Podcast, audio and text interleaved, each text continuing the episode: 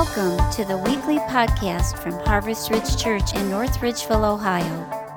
Our heart's desire is that you would grow in your love and devotion to Jesus Christ and that these messages will strengthen your daily walk. For more information about our church, visit us on the web at www.harvestridge.net. Good morning, everyone. How y'all doing? Oh, I hope you're doing good. Um, I just want to remind you on Saturday mornings at 8:30 we meet up at the chapel for prayer. We encourage you to participate with us on a Saturday morning. Come by and spend some time praying with us. It's a lot of fun, actually.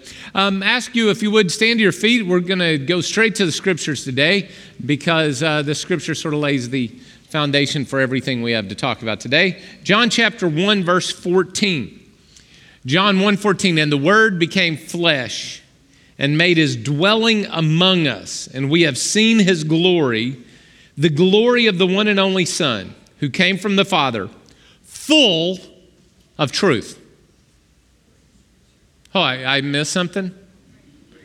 I missed grace. All right, all right, let me read it again. The one and only Son who came from the Father, full of grace. Well, you got to have both? Come on, anybody in the room like me? I am a truth person. Truth. There is right, there is wrong, and you live it. Come on. Is there anybody else in the room you're a grace person? Are you a grace person? You know what a grace person is? It's all right. It's okay. It'll be okay. It's a, come on, let's love and hug. It'll all be okay. They're the ones not saying anything. They're like sitting there, yes. And all the grace people are like, yeah, preach it, brother. Notice that Jesus did not just come full of grace, or just full of truth. You know, like my old time Pentecostal background, you got to walk the line straight, full of truth. Not like the Methodists, we just love everybody. I'm picking on everybody here this morning. Can we have some fun? Is that all right? Turn to somebody and say, full of grace and truth of grace and truth. There, there needs to be both. Without one, you become a jerk. If you only have one, you're a jerk. And if you only have one, you become a permissive, run over person that never really accomplishes God's will. You're either a jerk or you're too free. Huh. Jesus came full of grace and truth. You need both. So, Father, in a world that's crazy, in a Facebook that doesn't understand, we need both grace and truth. Our social media would need grace and truth. Our personal lives need grace and truth. Our understanding of this world need grace and truth. We can't be fully driven one way or the other. I know that everybody in this room has a bent one way or the other. They're bent one way or the other. But Jesus, you came as a perfect example, showing us how to balance the two so we could accomplish the best you have for us. And we pray that in the name of Jesus, you would help us to walk that out. Amen. Amen. Turn, smile at somebody today. Give them a big smile. Tell them Merry Christmas. Good to see you. Whatever you want to say. I don't care. Just give a smile. If you're online, here's your smile. Come on, you got to, yeah, smile back at me. I need it. All right? Anybody like me? I looked up this morning when is winter solstice? When will it finally get to the end of my days shrinking and days will begin to get longer again? Did anybody look, anybody like me, you're like, please, could I have sunshine again? Yeah. All right. Well, all right, so I got a couple of jokes for you. First one was I was feeling depressed the other day about such things as that. My wife walked over to me, put her hand on my shoulder, and said, Earth. You know, that meant the world to me. You know, to prove he was right, speaking of earth, the, the flat earther, to prove he was right, the flat earther decided he would walk to the end of the earth. That's all right, he came around. you know, I, I use that last one on purpose because there are skeptics in this world, right? There are skeptics. I believe that we all need a healthy dose of skepticism in our life. We need to ask the question. Anybody in the, ever been a skeptic? Like I got an email one day, and the email said that my uncle that I've never met is an oil baron in the Middle East and that he died and he left me tens of millions of dollars. And all I need to do is send my bank account information. They will deposit my inheritance in my bank account. What do you think? Should I have done it? Should I, should I have sent my bank account information to this random email to my. Why not? Because immediately my red flags went off, and I thought, are there people really stupid enough to send them their bank account information? And apparently there are. Anyway, don't get me started there. How about this one? I got a text the other day. Apparently, this is one going around. I got a text the other day from a bank that sent me a link to relog into my account because it had been closed out of my account. And they needed me to share some information so I could get back on my account. The problem is, is I don't have an account at that bank. I wonder if they wanted my social security number. Oh, I'm just wondering. Uh, how about Jussie Smollett? Remember? The guy that uh, was saying because his popularity was fading a little bit and needed to boost his popularity, he, got, he said he got beat up by a, a couple of thugs for being black and gay. Come to find out, he paid them. You remember that story? Hmm. I know none of you are ever skeptical about the election, either way, or COVID, or Fox, or CNN, or Newsmax. You know what we need in our culture? We need a little bit of skeptical thinking. We need some critical thinking. People will actually ask the question, what is the truth? I believe, I believe that God is not afraid of the truth. He just wants us to mix it with grace. And uh, as a matter of fact, there's a verse that's sort of a life verse for me, and it's in John uh, chapter 8, verse 32, and it says, Then you will know the what? Truth, and the truth will set you free. Then you will know the truth, and the truth will set you free. So, truth brings freedom. But if you only have truth and you don't mix it with grace, your freedom soon vanishes. Truth and grace. So, I believe in being skeptical. I, I was reading a story and I, I, thought I'd share it with you. It's about uh, a guy named Landon Saunders. He was lecturing at a church in Colorado and um, he was a Nazarene radio personality, and he was lecturing quite passionately about following Jesus. And, and uh, at the end of the lecture, I mean, the room was silent except for one guy in the back. He was standing there. He was, you know, looked like he just came from hiking in the mountains. He was wearing his boots and his vest and his stocking hat. He was standing there with his arms folded. And when uh, Landon asked if there were any questions, uh, the young man uh, spoke sheepishly. He wasn't trying to pick a fight. I think it might have been the first time he ever heard it. He was just asking a question, repeating. He said, You mean to tell me that God became a baby and that he was born in a stable? And Landon said, Yeah, that's what I mean to say. And, and then he says, And after becoming a baby, he was raised in a blue collar home. He never wrote any books, held any offices, yet he called himself the Son of God. Landon said, Yeah, that, that's right. He never traveled outside his own country, never studied at a university, never lived in a palace, and yet asked to be regarded as the creator of the universe? Yeah, that's, that's about it. And this crucifixion story, he was betrayed by his own people, no followers came to his defense, and then he was executed like a common junkyard thief. That's, that's the story. And then after the killing, he was buried in a borrowed grave. And according to what's written, after three days in the grave, he was resurrected and made appearances to over 500 people. And that's, that's about right. You have the story right. Everybody knew what was coming, and this young man stood there with a look of sort of shock on his face, and, and he said what maybe some of us have thought before. He said, Doesn't that sound, well, uh, doesn't that sound rather absurd? What, it, what he did was that young man called out the question, John 8 32 says, that the truth, you will know the truth, and the truth will bring freedom. But sometimes the truth is a little difficult to understand. Sometimes the truth is a little hard to swallow. Well, the book we've been working in here is the book of John. And it's actually a letter that John wrote. John was the apostle John, had seen Jesus.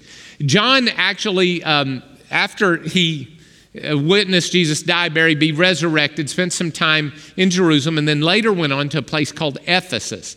And that's on the north side of the Sea of Galilee. Um, Ephesus and, and Colossae and Laodicea are all up in this area. And John was a pastor for many years up there in the city of Ephesus. And toward the end of his life, he penned this letter to the churches called the Gospel of John. It's what we call the Gospel of John. And he did so with an intentionality in what he wrote. He, he wrote this this book in the latter part, probably around 70 to 90 AD, late in his life. He was very close to his death. He was an old pastor by now, and he wrote down his words, and uh, he wrote a book to talk to the people of the area in which he lived up here on the northern, if this is the Mediterranean Sea, and this is where he lived. He wrote this letter, and there was a predominant philosophy of that area known as Gnosticism. Now, Gnosticism was a, a, a, philosophy of the Jews that came from their interaction with the Greek gods. Now, if you know anything about Greek gods, the stories that they told, little g, back in the day, those gods, they, um, they were very aloof from humanity and didn't really interact with humanity except to kill people. So, if they were going to do anything positive, what they did was they would use a, an emissary, something in between them and humans, and that was called, well, it, it, was called the Logos. And the Logos was sort of the power that they used that communicated between the realm of the gods and the realm of the humans, and that Logos was the power that was used to go in between. So in John chapter 1, where we read, In the beginning was the Word, the word word there is the Greek word logos. So that carries one meaning and definition to us, but it carried a different definition to the people who originally received this letter. Paul was saying, in the beginning was this power that functions between gods and the earth. And by the way, in case you're wondering, the, the very beginning words were, in the beginning. Have you ever read those anywhere else in the scriptures?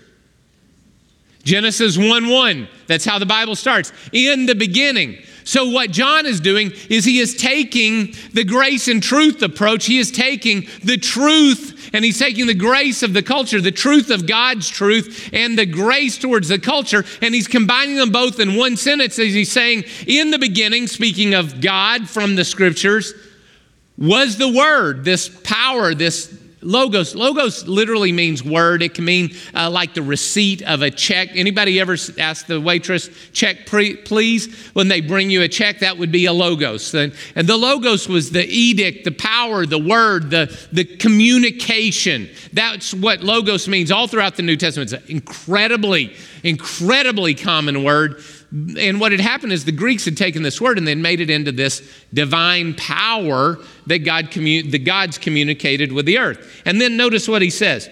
In the beginning was the Word, and the Word was with God, which all the Greeks, and by the way, according to uh, um, the Jews were used to such personification because in the book of Proverbs, there are personifications about how wisdom was there with the God at the beginning of creation, if you've ever read the book of Proverbs. So, what, what Paul, uh, John is doing here is John is intentionally speaking to all people on their level. And he says, In the beginning was the Word, and the Word was with God, and the Word was God. And Jews and Gentiles alike are both going, Yeah, you're right. And he was with God in the beginning. They're both, Yeah. And through him all things were made. Without him nothing has been made that has been made. Hmm. So the, the okay, everything was made. And in him was life, and that life was the light of all mankind. So he's going to introduce a philosophy here, okay? I know this is a little dense and a little thick, and it's intentionally so. I'm intentionally trying to teach you something today so you don't just hear a feel good. You can actually read the Bible with some intelligence, all right? So I'm trying to teach you something. So buckle up, you know, turn your minds on, shake, do what you need to do, pinch yourself, do what you need to do, all right? But listen to this the Gnostics had this view that since the gods lived here and humans lived here, there was a separation between them. So the spirit was good and flesh was bad. Are you following me here? So light is good and darkness is bad. So there was a, a, a, dichotomy, dichotomy. There was a division between the two worlds. And this is going to play in what John is writing here because John is actually, all throughout this first chapter, especially, and all throughout the book of John, he's going to be playing these words, light and darkness and spirit and flesh, against each other. And there's this dichotomy, and it's that the spirit world and the Gnostic mind was good and the fleshly world was bad. So it looked like one of two ways. According to the book of Colossians, the little letter Paul wrote to Colossae, the church of Colossae, Colossae in the same area. Ephesus here, Colossae here. And, and in that same area, he warns them against the harsh treatment of the body. And, and the book of Colossians is written against the same Gnostic theology. And, and it sort of works out for us this way. See if I can bring it into our daily lives. Well, since I'm already saved, I can do anything I want.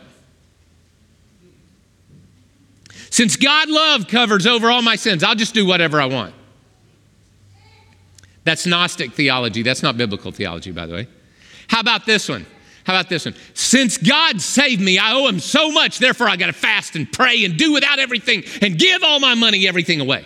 That's Gnostic theology. See, it's one of the two ways. It's either you do, do, do, do, do to try to please God and you make your life miserable, your flesh miserable, so you can grow in the spirit, or it's all okay.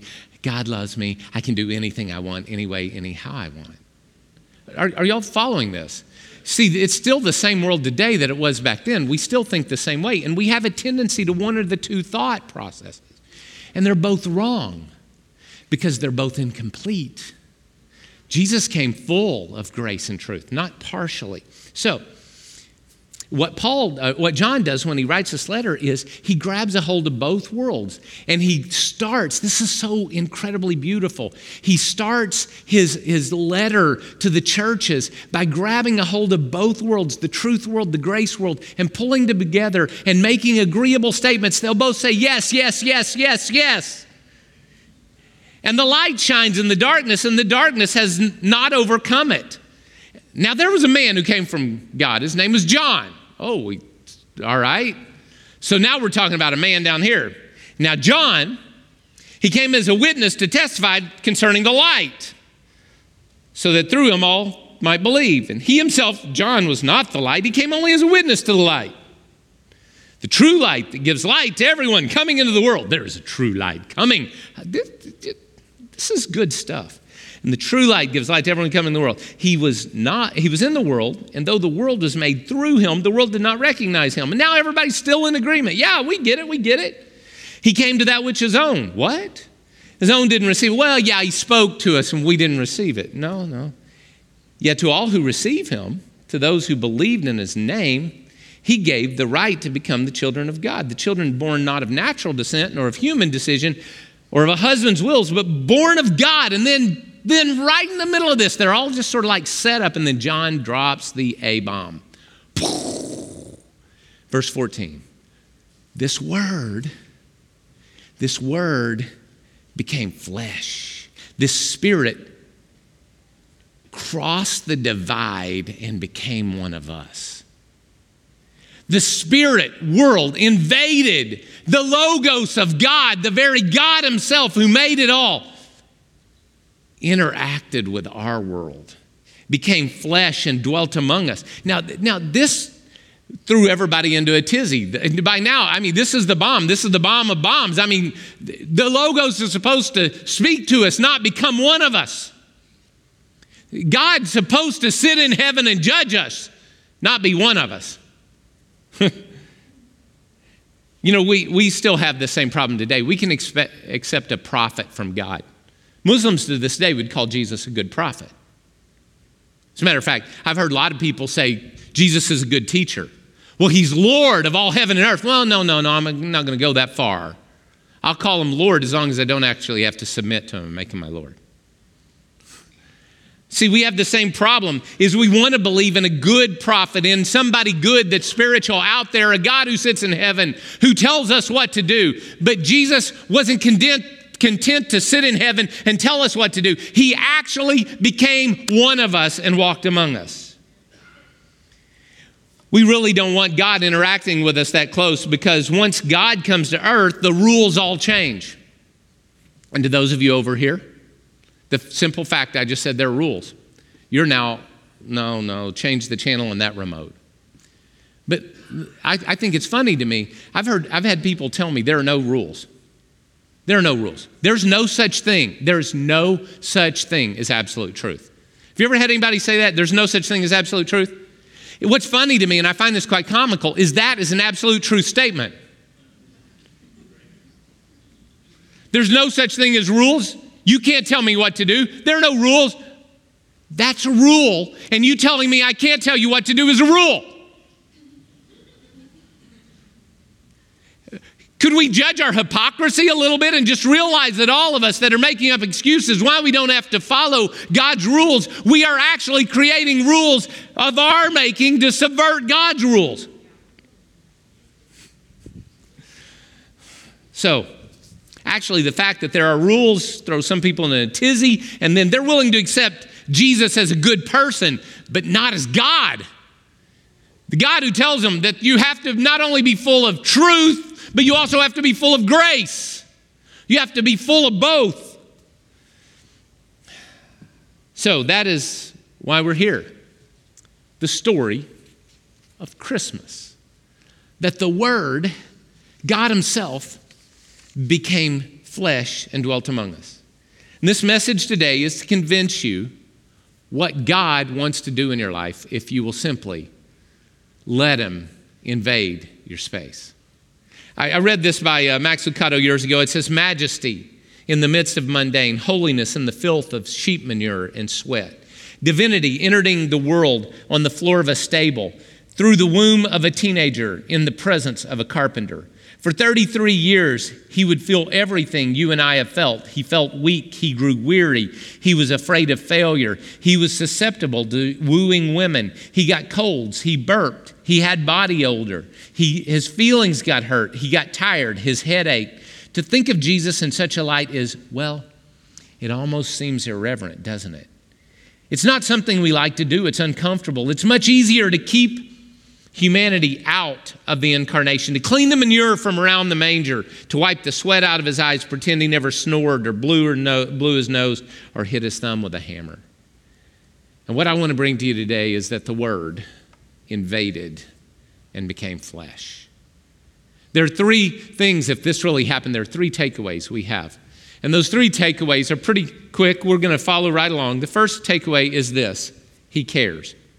Now, let me back up one, one simple thing real quick. The reason I believe all of this isn't a myth or a fairy tale is because of what happened on Easter. And we'll talk about that in Easter season. But if you ever really want to investigate, um, start with a very simple book. It's real simple, it's really small. It's called More Than a Carpenter. I encourage you to pick it up and read it. It'd be worth your time to read. If you really, really are asking whether Jesus is who he claims he is, pick up that book and read it. It's real simple read. It just take you couple hours, it'll be good for you. All right? Um, three statements that God made by coming in flesh. Number one, He cares.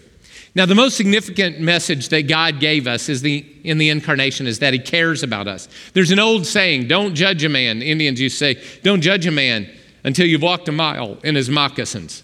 And I would say, don't judge a lady until you've walked a mile in high heels. but I will not do that.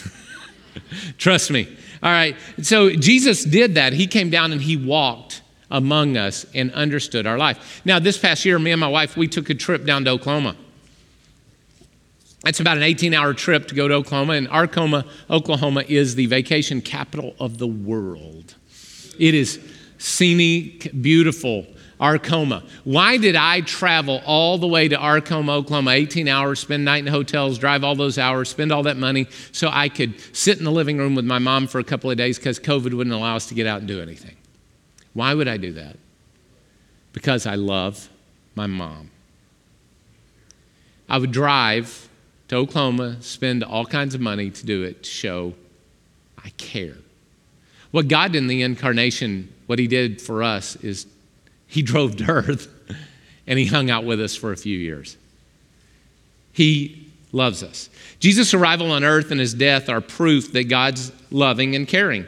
John 3:16 in the same book says for God so loved the world that he gave his one and only son that whoever believes in him should not perish but have eternal life. So God loved us. That's why he came to this world. Romans 5 8, I love this verse. It says, But God demonstrated, God, God wasn't simply satisfied to tell you he loved you, he demonstrated his own love toward us in this while we were still sinners, while we were still running from him, while we were still fighting him.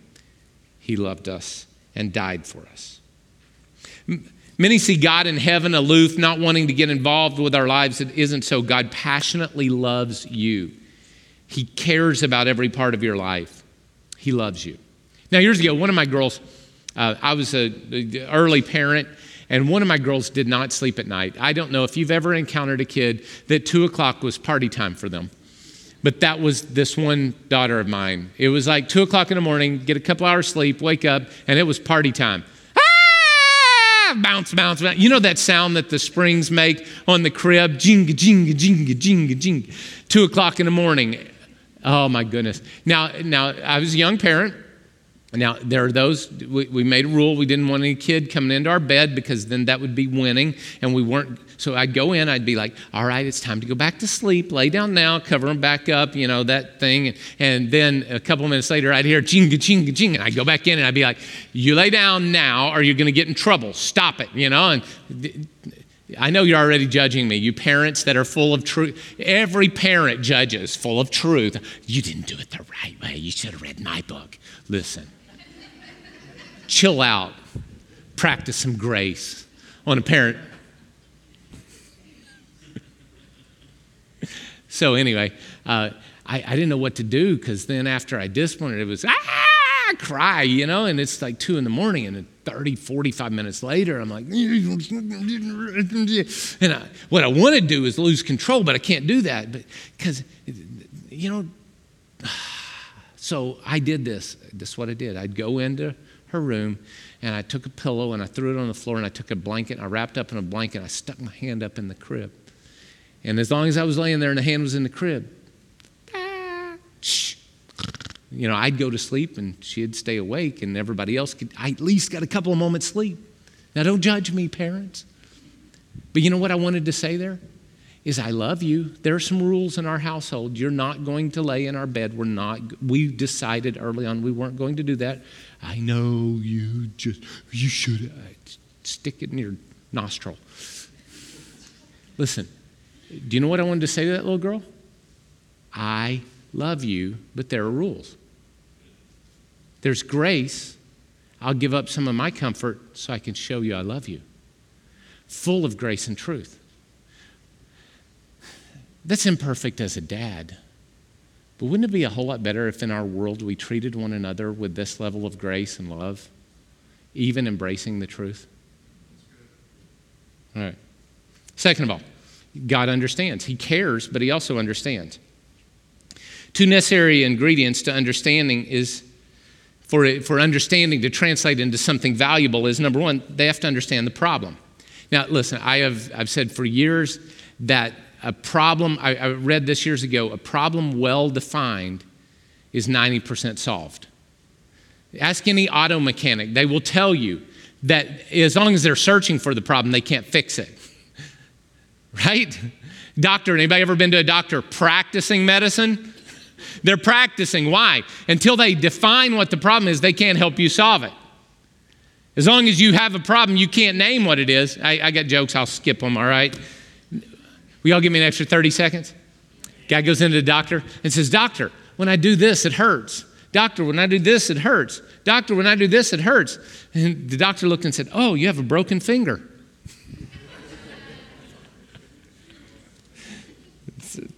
oh, well. You have to understand the problem. I was a golfer. I, I, I love playing golf, I, but for years and years and years, I had this monster slice, okay? I'd get up and it would be like I'd have to aim over here to get it to go over there. It would be like banana ball all the way. And, and you know, I talked to people. I even went to some people who didn't play golf and I said, hey, could you tell me how to fix my slice?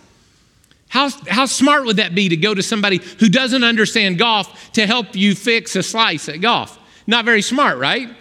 So you need to get somebody that understands the problem. So I took a couple of, uh, I, I, took some lessons from an online thing of a golfer, and, and I listened to a guy who, who's a really good golfer, and he gave me a couple of drills, and I practiced some drills, and I got rid of my slice because I talked to somebody who understood the problem.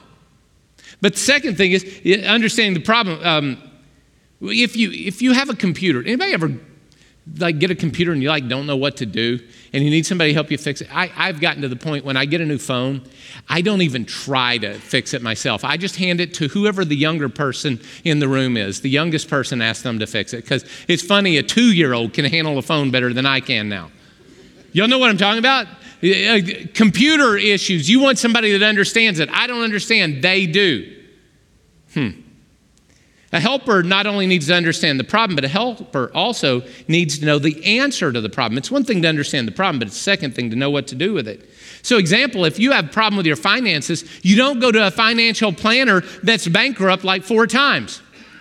Hey, I've been bankrupt four times, but I tell you what, you pay me 10%, I will make you money. That's not the financial planner you want, am I correct? How about, how about this? How about I'm having trouble in my marriage? I'm going to go to someone that's been divorced five times. That's not really the person I want to give me advice. So you need to understand the problem, but you also need to know what the answers are. Jesus meets both criteria. He understands and he knows what to do about it. Hebrews chapter 4 verse 15, for we do not have a high priest who is unable to sympathize with our weaknesses, but we have one who has been tempted in every way just as we are, yet was without sin. So Jesus not only understands your temptations, but he also understands how to overcome because he himself under, overcame. Now, I know some of you are going to say, but he was God. Well, let me tell you, God became fully flesh. And fully flesh means that he had 100% capability of sinning. If he would not, why would the Satan try to tempt him? There's no reason to try to tempt if you know you're going to lose. Jesus had to have the, the possibility of failing, but yet he overcame every single time. Wouldn't it be better to listen to him than your teenage buddies?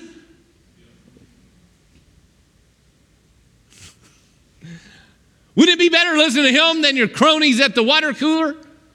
Or your Facebook friends? Or your TikTok? I, I wish I could take all the lies off TikTok, it would be about 30 seconds long, the whole thing. I didn't say that, did I? Hey, listen, I had a great foreman one time. I was in the factory, and the best foreman I ever had, best foreman I ever had. He was a guy that had worked on the line for years and had done every job and they had just promoted him to be foreman and he was foreman over that portion and, and i remember one day i was having trouble with a job i couldn't get it done he came up and said here let me show you how to do that and he showed me how to do it because he himself had done it. Jesus can show you how to be the person God made you to be because he himself has done it. Number three, he can help. He can help. Years ago, I was uh, teaching one of my kids how to ride a bike. Now, maybe your kids aren't like mine, but mine have a little bit of their father in them. They are incredibly headstrong. So this little kid, we're out, we took him over to the Metro Park. I can still picture the field where we were. It was a baseball field, nobody was there. The ground was hard on the infield. And, and I took him and I took the bike and I got him up on the bike and got him going. They started, they rode a little bit, and then they did what all kids do the first time. They ride a bike. They what? They fell, right? What'd they do? They fell. They wiped out. Yeah, yeah. You can you can say it. Please talk back to me to let me know you're awake. What did they all do? Come on. What did my kid do? They fell or wiped out. All right. All right. Good. So then I watch as the kid gets the bike, stands it up, and tries to get on, but they weren't doing it the right way. And they couldn't get back over the bike so they could ride. They couldn't, you know, they, they just couldn't get on the bike. They couldn't get on the bike. And I'm sitting there watching. I said, do you, do you want me to tell you how to do that? No, I got it. Come on, anybody, anybody know what that is? I got it. So I stood there and I watched. No, I got it. I stood there and watched. I got it. I got it. Finally, I, I said, when you get tired of failing, you let me know, I'll help you. And I stood there for a long time. I can still see it. I can still see that kid fighting with a bike, couldn't get their leg over. Finally, okay, Dad, would you help? I taught them a technique, and within a matter of a couple of seconds, they were riding their own bike, falling, getting back on it, and riding their own bike again. But they had to do something really crazy admit they needed help. Most of us are where we are in life and we have the problems we have because we don't want to ask God for help because then we would have to admit we're wrong. God can help you. But the first thing you have to do is admit Romans 3:23 for all how many? That includes who? Everybody. That includes me. Just go ahead and point. That's me. That's me. It includes me. All have sinned and fall short of the glory of God. Admit that you have sinned. Admit that it's not working. Admit you've tried and you failed and you just don't know what to do. God, I don't know what to do. Could you help? Admit. Second thing, you have to believe that Jesus can help you. For God so loved the world, John 3:16, God so loved the world that he gave his only son that whoever believes in him would not perish but have eternal life. You have to believe that God can help. John 1:12, we'll reference this again. But to all who did receive him, to those who believed in his name, he gave the right to become the children of God. You have to believe that God can help. And then the third thing you have to do is you have to confess that you've sinned and that only God can help. The Bible, the, the, this word confess in the Greek, if we confess our sins, that word confess is a unique word in the Greek, and it means literally to say the same words as, to agree to a level of we're saying the same words about the same issue. Listen, God's got issues with your life, and you're defining it and you're defending it based upon your decisions of what you want to have happen. Either it's too much grace, I've giving, I'm giving myself into to doing things that I know I ought not do and I'm defending it, or it's too much truth, I'm being a jerk to somebody and not loving them the way I ought to, and I'm defending why I don't have to love them. Either way, it is wrong. Either way, it's wrong. So God says, you must confess your sins. You must agree with God about your sins. And if you do that, if you speak the same words as Him, you agree about the roots and the causes, then he is faithful and just, and he'll not only forgive you of your sin, he will purify you from all unrighteousness. That's God's job. He wants to take these two and meld them together and give you the life you want, but you have to confess, God, I need your help, and you're right, and I'm not. And then you have to receive this new life God gives you. The Bible says in, in Romans 6 23, the wages of sin is dead, but there is a gift of God. There is a gift of God. And you just, what do you do? A gift. It's Christmas time, you know? It's Christmas time, time to open the gifts. And you're like, no, I'm not going to open those. What? What? Come on, you bring me those presents. I'm going to open them, right? Right? But if you get a present, what do you have to do? You have to receive the present. You can't say, no, take it back with you. You'll never get the blessing. You have to receive the gift of God. And if you do that, Jesus can help you. Hebrews chapter 2 verse 8, because he himself suffered when he was tempted, he is able to help those who are being tempted. This all sounds so absurd, doesn't it? All sounds so wonderfully absurd, you know? That God loves us enough and cares for us so much that he wants to help us. God, yeah. Well, all right, God, if you love so much, where have you been in 2020? Anybody say things like that? It's all right to say those things. It's all right to have those questions. But at some point, you have to agree that maybe God sees something you don't see, and you have to agree with Him and come into alignment with His way of thinking that maybe, just maybe, just maybe, He is working in spite of it all. I have to confess and agree because He is able to help. I, I got a little video clip I'm going to show you in just a second, and it's from the movie It's a Wonderful Life. And it's a prayer that's whispered by broken down George Bailey. And the character is played by Jimmy Stewart in this classic film. And, and um, he was, in this scene, Bailey is sitting at a bar and, and he's praying. And as he's at this bar, he says a prayer. And if you notice, I'll explain why in just a second, but if you notice his eye, the eye that's farthest from the camera, if you'll notice, big teardrop forms and rolls out of his eye. And I'll tell you what he think a little bit after we watch the, the clip.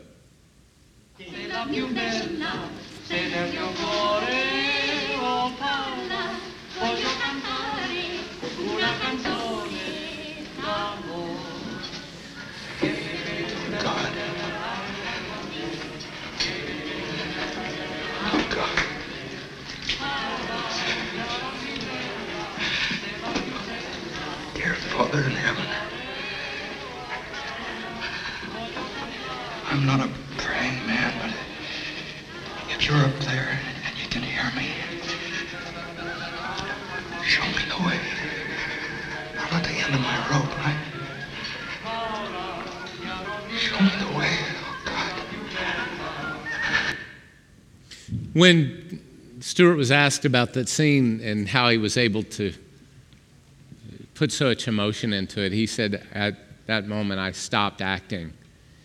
And I started thinking about all the people in the world that were dealing with loneliness and hurt and problems and issues.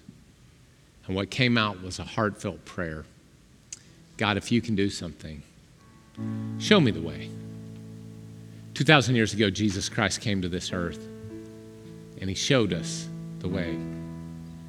God himself invaded our space to show us the way, show us how we can live in victory, how we don't have to separate our flesh from our spirit, we don't have to separate our God on a second story of our life and never let him interact with our ground level life. You know, a lot of us do that. We we're still gnostic in our approach. We say, God, you you live on the second story. That's where I'm spiritual, is on Sundays or when I go visit you. But I'm going to live every day down here acting however I want. And that's why we call God things like the man upstairs. It's all right as long as he stays upstairs, but Jesus just doesn't want to stay upstairs. He wants to come down and go to work with you. He wants to come down and live your life with you. He wants to come down and interact with your family on a daily basis. He, he wants to show you, but here's what you got to do you got to believe that He cares. You have to ask for His help, and then you have to receive it when He gives it. There's some of you in this room, I, I, I feel a strong urge once again to do this. I, I don't always do this, but I'd like you to bow your heads with me, all right? Please. I'm going to ask you for just a second, just to not look around. Don't do that. I don't normally do this, but I, I believe that there's some people in this room today that you have a hard time believing God really loves you. Just the way you are. Faults, failures, warts, sins, everything. Your bad attitude, your anger, God loves you. He loves you. Not loves you, but God loves you. He loves you. And I'm going to ask you if you're if you're in this space today or you're watching online and, and you're you're saying I I just have a hard time accepting that. Would you right now would you acknowledge the love of God simply by saying Thank you Jesus for loving me. Thank you Jesus for loving me. Say it out loud, audible. I mean, you don't have to say it loud, but at least let it come out of your lips. Say it with me. Say it with me around this room. If you struggle with that, say it out loud. Thank you, Jesus, for loving me. I receive and accept your love. Thank you, Jesus, for loving me. Thank you. Right now, would you receive that love? Receive it. Let it wash over you. Let it wash over your hurt, your pain, your sorrow. Let it wash it over right now in the name of Jesus. And let the love of God Almighty wash over you. Experience it. Receive it. Receive it. You've never given your life to Jesus Christ and you want to give your life to Jesus today, it's your day. You say, you know what? I'm going to receive. I'm going to go all the way. I'm going to confess my sins. I'm going to agree that Jesus is my Lord. I'm making my Lord and Savior right now. If that's you, lift your hand really high. I want to pray with you right now. That's you. You need to receive Jesus. Make him your Lord today. Yes.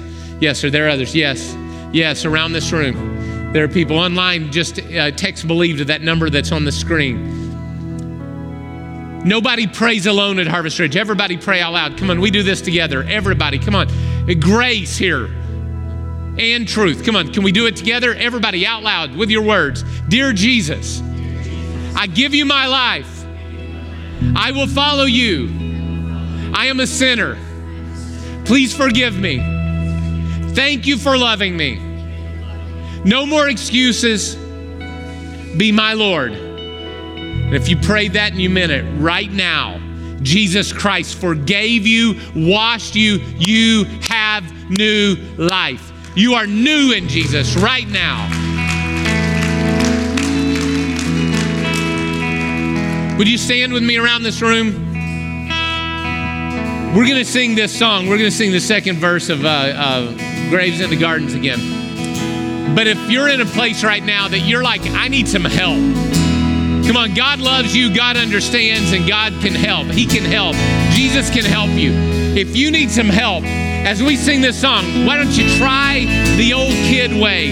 Daddy, pick me up. God help. Throw both hands in the air and say, Jesus, help me right now. You got something that you need his help. As we sing this song, lift your hands as an act of surrender and as an act of prayer and worship.